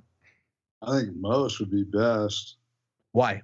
Because that food there's there's no animals there. There's no food form there, really. I mean, this well, I mean, there's the plants and that sort of thing, but then again, squatches roam so much. They're seen in places where there's no other animals. I mean, they're seen.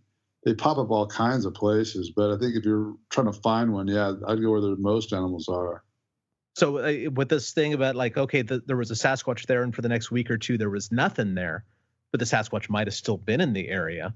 Does that oh, enter your mind? You know, you know, you hear what I'm saying? Like, like obviously the, the most animal the more animals the better. But at the same time when i heard these stories about yeah the, everything went quiet or the sasquatch you know i knew what there i knew there was one here because this you know all the skunks and raccoons went missing or you know that sort of stuff. Like how, how does that play out in your guys head? Yeah i was going to say the absence of activity actually i think plays a huge role. I mean uh, that's something to be documented period. I mean if uh, an absence after influx of uh, possible activity and something to be checked out. But uh, you don't rule out anything. I mean, I, quite honestly, Cliff, I don't have an answer. I mean, uh, a lot of the areas I look at, there's a high um, influx of animal activity. In a lot of the areas I look at personally, it, there's no activity. Uh, I, I don't know. It's it's uh, apples and oranges. Uh, I don't I don't have an answer what I would say w- is this if you're investigating an area for a lengthy period of time and you recognize the influx of animals or the deflux, uh, the the lack of animals, uh, or food sources in the area, that's something to be uh, really something you should be paying attention to. I mean, uh, that's what I do. Uh, I, I don't know. I don't have a really honest answer. Uh, what I'll say is just like I said, is that uh, in certain areas, you know, you get this, you know, I and and I've worked with a lot of witnesses such as yourself. Uh, you get these areas where you know people describe um, a, a complete, you know, they're going in the area and there's like, you know, no animal life or you know where they expect animal life and then they go in the areas and then you know there's a lot of animal life. Uh, document everything. Document the animal life document the you know, all of that. So uh, yeah i don't have an answer for you i guess what I, is is what i'm that's saying. right. I, i'm not exactly sure i had a question so it works out well i think. Yeah i, I probably didn't and i probably gave No, you no, yeah, with- uh, with an answer No, just no, no, yeah, just looking for thoughts, looking for thoughts on the matter because I've seen it. I've seen both sides of that coin. You know, well what what are your thoughts cliff what are your thoughts I think I would always go towards where that with the highest concentration of animal activity, but uh, see, I don't know because if you want to chase around, it seems a lot. That seems to be a, that seems like it would be a lot more productive. Um, and from my experience, it is very productive for Sasquatches because if you want to go to places where there's no animals, well, God, that the forest is full of those places. Um, yeah, you got to narrow it down somehow. You know, because Yeah, it's like it's like the ocean. You know, ninety percent of the fish are in ten percent of the ocean. Well, that's true of the forest as well. Just, but unfortunately, I think in the forest maybe it moves around a bit more. You know, Right. The cool thing is this time of year, I think you can almost uh, pinpoint, not, you know, maybe pinpoint's a bad word, but almost uh, direct uh, where you'd want to investigate. Uh, Cliff, I mean, this time of year, where would you want to investigate? I know where I'd be. Uh, I'd be closer to the coast personally. Uh, you know, I, I live near Belfair, Washington, and I, I'd be closer to the coast where would Cliff Barackman be this time of year investigating if uh, he was out there researching Sasquatch?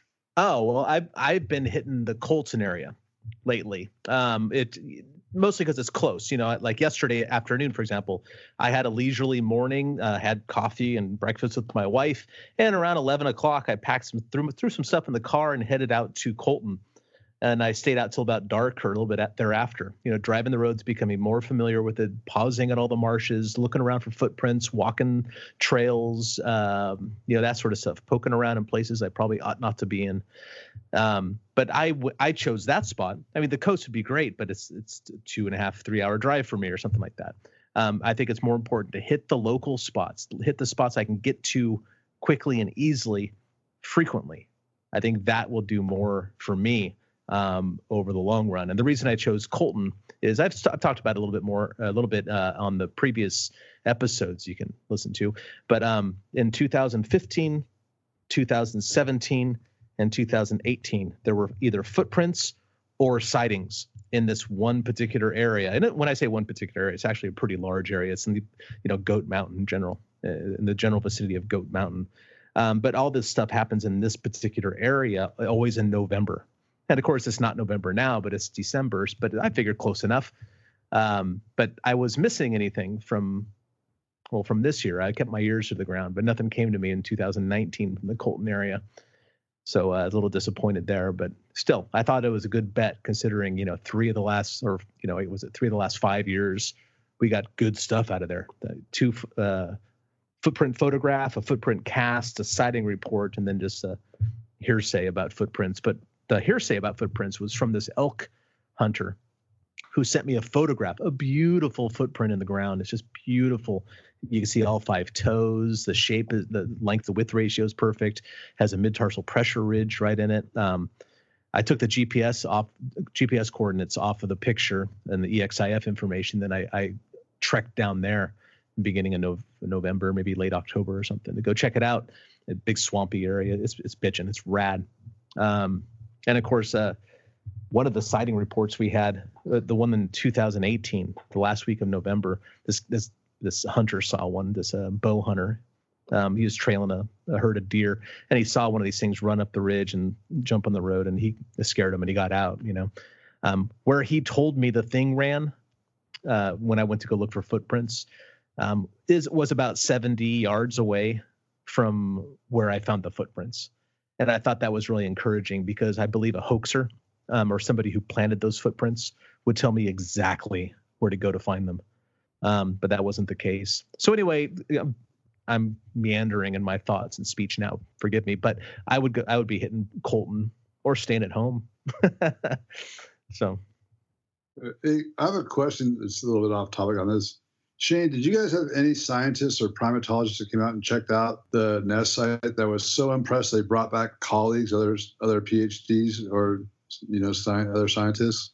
You know, not as as of yet. Uh, uh, but you know, to get to that question, no, uh, it's going to happen next year. Uh, we've had a few uh, individuals pop out uh, from different academic realms, both primatologists, anthropologists, zoologists that are coming back out next year, and then who they bring along with them well, uh, you know, it's uh, to be continued. We'll see what happens there. But uh, the fact is, we brought a few individuals out uh, over the this past year that are very, very intrigued and come back. They come back for more, and I hope they bring some colleagues out. So, yes, to answer your question, um, it's a it's a work in progress. One of the things with uh, the subject matter is everybody wants an answer now. We don't, li- you know, uh, which sucks. Which sucks.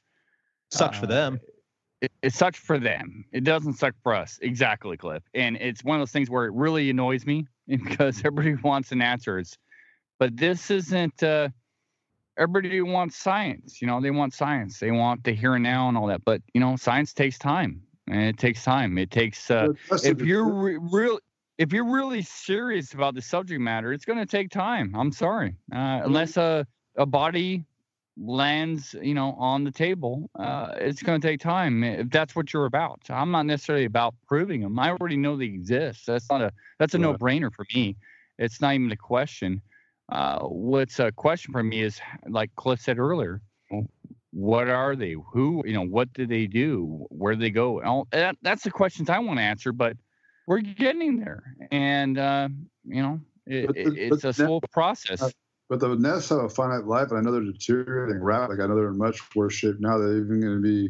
How much longer are they going to be viable? Study, you know, those those same nests going to be studyable. You know, like where they're still decent shape. Aren't they? Aren't they all decomposing?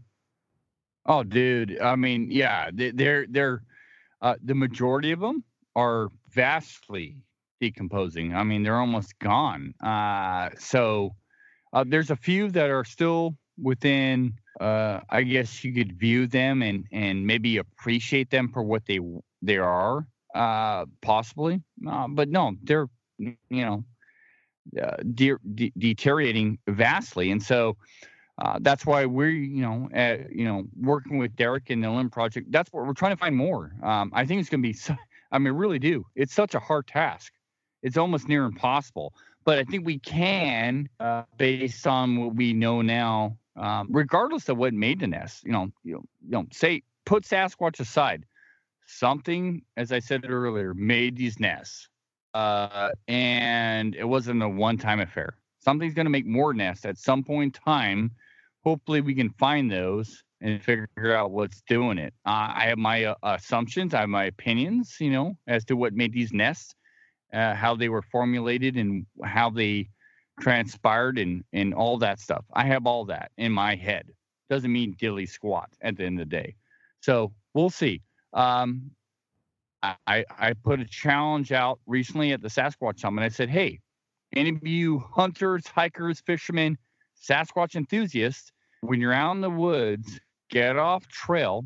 Don't hurt yourselves. Trust me, don't hurt yourself. Don't go missing but uh, these are the things we're looking for, we think, to possibly find more nests. And there are more nests out there, whether they're new or old, there are more nests to be found. And so I put that challenge out at the recent uh, Sasquatch Summit, and uh, we'll see what happens with that. Uh, hopefully, somebody steps forward. I did hear from uh, back from a few Native Americans uh, from a certain uh, reservation up in the Olympics that supposedly came across nests. I'm going to investigate that and maybe a show for down the road. One of the things we haven't touched on is that I, I know one, you know, PhD, Dr. Meldrum, of course, um, that was so impressed with these that he took samples from the core samples from the nest and raised funds through a Kickstarter or some sort of um, crowdsourcing fundraising thing. Yeah, I think it was and, um, Indiegogo. There you go. And uh, he got these things tested um, for eDNA, which is environmental DNA, where you can test the environment in which an animal lives and get DNA samples from all the animals that live in that environment, assuming that they're you know shedding skin cells or saliva or whatever, like microscopically, you know, so to speak.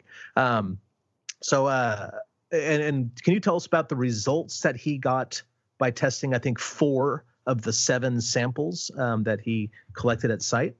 Well, yeah, basically, I mean, uh, the example or the uh, uh, test results were basically a lot of known animal. I mean, you talking about uh, bear, um, deer, you name it. Uh, one of the surprise results was um, both uh, flying squirrel, which actually I had no idea flying squirrel in the area, but flying squirrel and also horse, which didn't at first it surprised me but then thinking back, you know, uh, you have a lot of birds in this area and they're going to drop, you know, hair samples and whatnot. So, of course, this isn't an area where horse would be in, but if uh, a bird's building a nest, they're going to be, hor- you know, possible horse samples because they're in the adjacent areas. Yeah, there's ranches and whatnot. So, so get to the nitty gritty stuff, though, the really interesting stuff. So,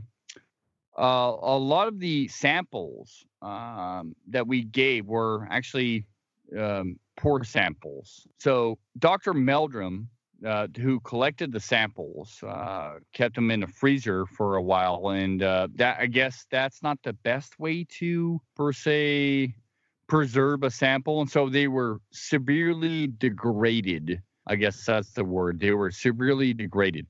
Um, course, uh, the uh, but not not just in the freezer or anything either though. Like they, these things were years old by the time you get uh, he tested them. Exactly exactly. So they were you know degraded not just from the freezer samples but degraded from years of being in the woods. And so uh, what what what was really interesting was the fact that uh, they came back the, the the interesting samples came back as you know human um, but the thing was, you know, when you when you look at the samples and you go, okay, they're human. Uh, you're look, pardon me, you're looking at uh, oh contamination, blah blah blah. Uh, no, not per se. No, not per se at all. In fact, I was actually when the the, the samples came back as human. My question to the uh, Todd Disotell, uh, uh, New York University, who's since moved universities. I said, "What percentage?" And uh, you really didn't have a percentage per se. I mean, they were so degraded. It was it could have been 99% human. It could have been you know 100% human. Who knows? They were they were degraded based on the time in the field and and storage use. Um, but then again, that didn't surprise me. I mean, that really did not surprise me at all. I mean, we're looking at samples from a nest. I expect them always to come back as. Cl- I mean, if we're dealing with, uh, if these indeed indeed are Sasquatch nests, if this is indeed a Sasquatch uh, sort of scenario, I really do feel that can come back really close. You know, when we look at them within the mitochondrial aspect of things, they're going to come back really close to human.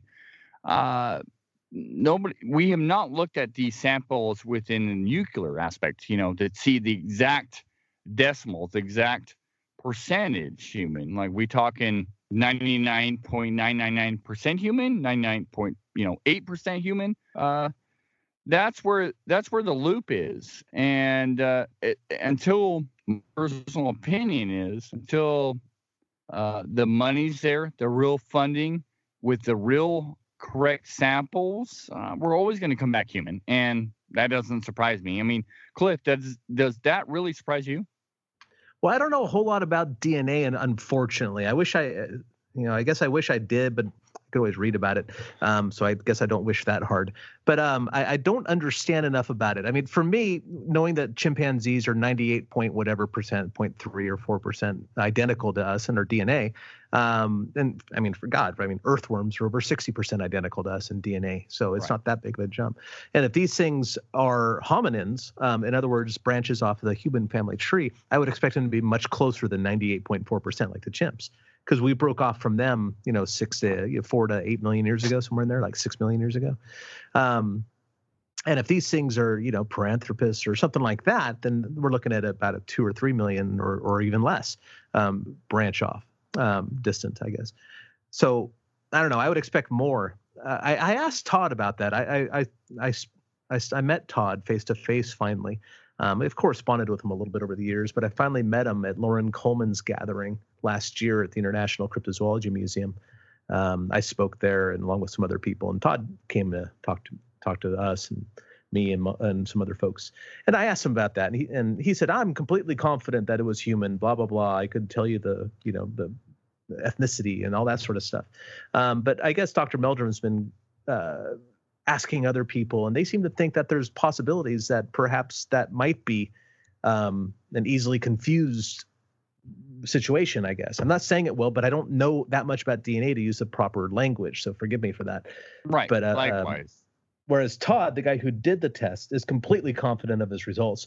Other people who did not do the test, of course, um, have left the door open to some sort of misidentification or margin of error or something like that. I'm not quite sure how to say it, but I think you could hear you hear the song I'm singing.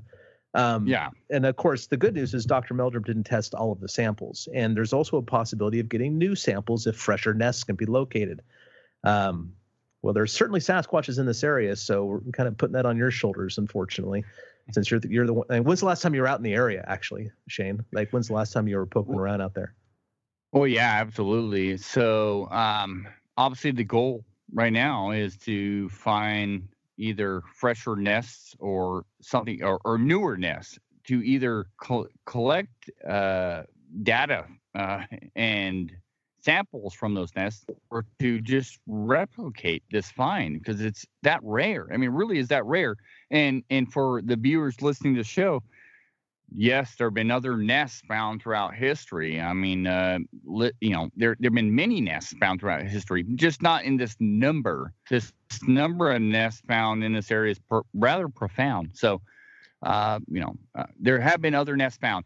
Um, so, boots to ground. Uh, shoot, that we're literally. I moved up to Washington to do what I do right now um, because I believe in it, and so I'm out uh, every other day uh, in areas, know, being safe, you know, uh, looking for um, areas that may have the uh, may have other nests or may be that area that I want to look into. So it's a it's a work in progress. You know, I'm I'm you know I'm I'm one man band in this particular area. Uh, Derek and, and whatnot join me, um, but it's very difficult. Uh, everybody has day jobs and whatnot, so it's very difficult. But it's it's fun and no doubt about it. No doubt about it. I think uh, at some point in time, within you know, I'm not going to actually put a, a time on it, but we will find or be led to more nests.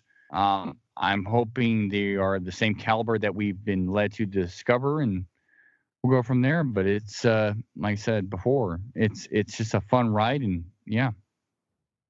It's interesting that um, it's been quiet there for a while. We we talked about the most recent sighting being the one that you and I investigated um, back in May of I guess 2018.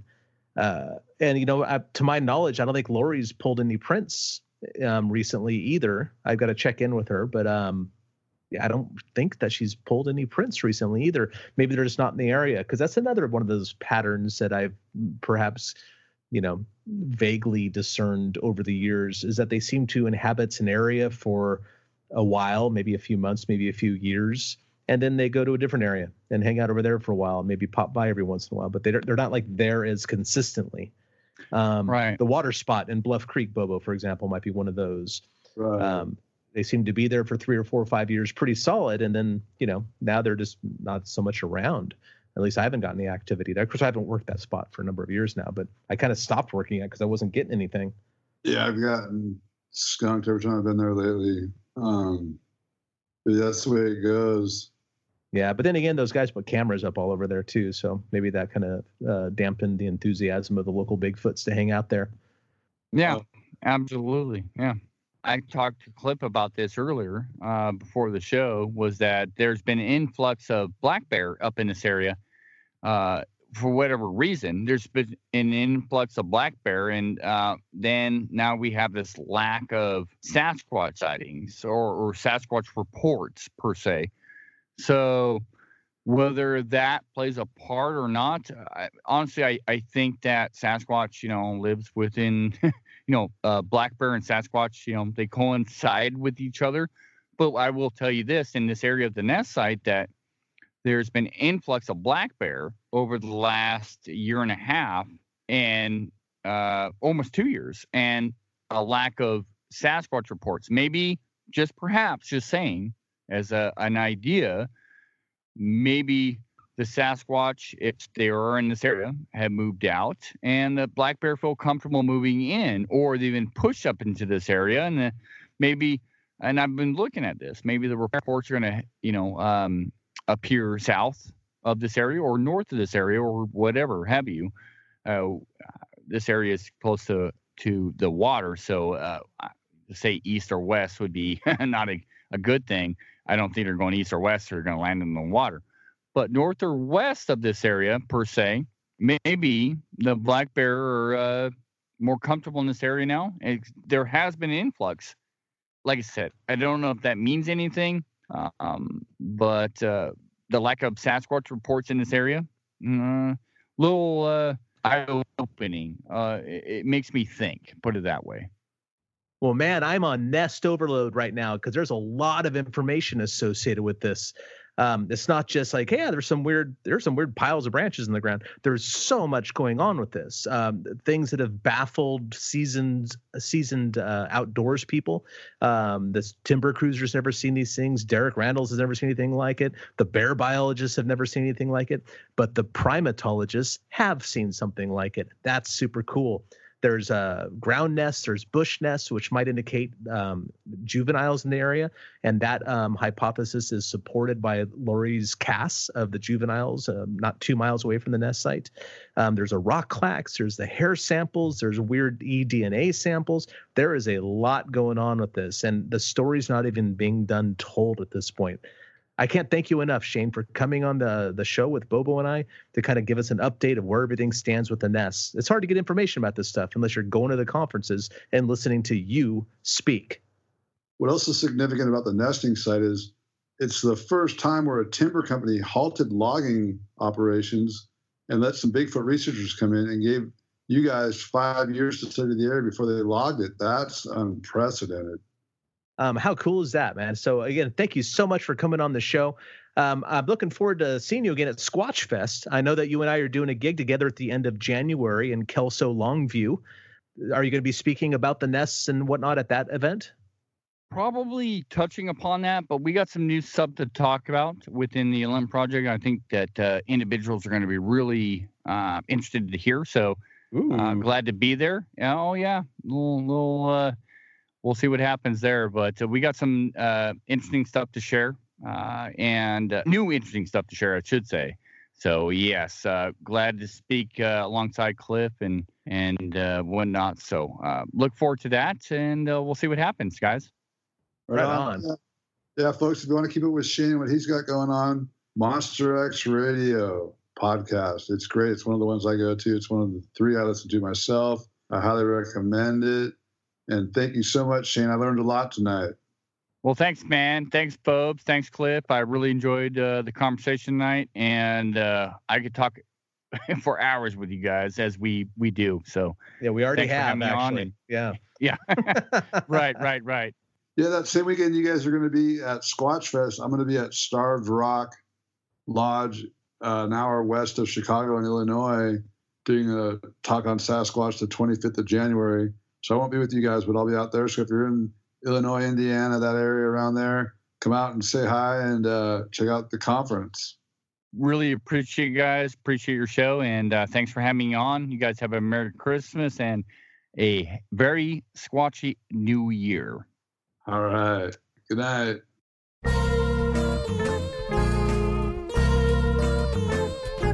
Thanks for listening to this week's episode of Bigfoot and Beyond. If you liked what you heard, please rate and review us on iTunes. Subscribe to Bigfoot and Beyond wherever you get your podcasts, and follow us on Facebook and Instagram at Bigfoot and Beyond Podcast.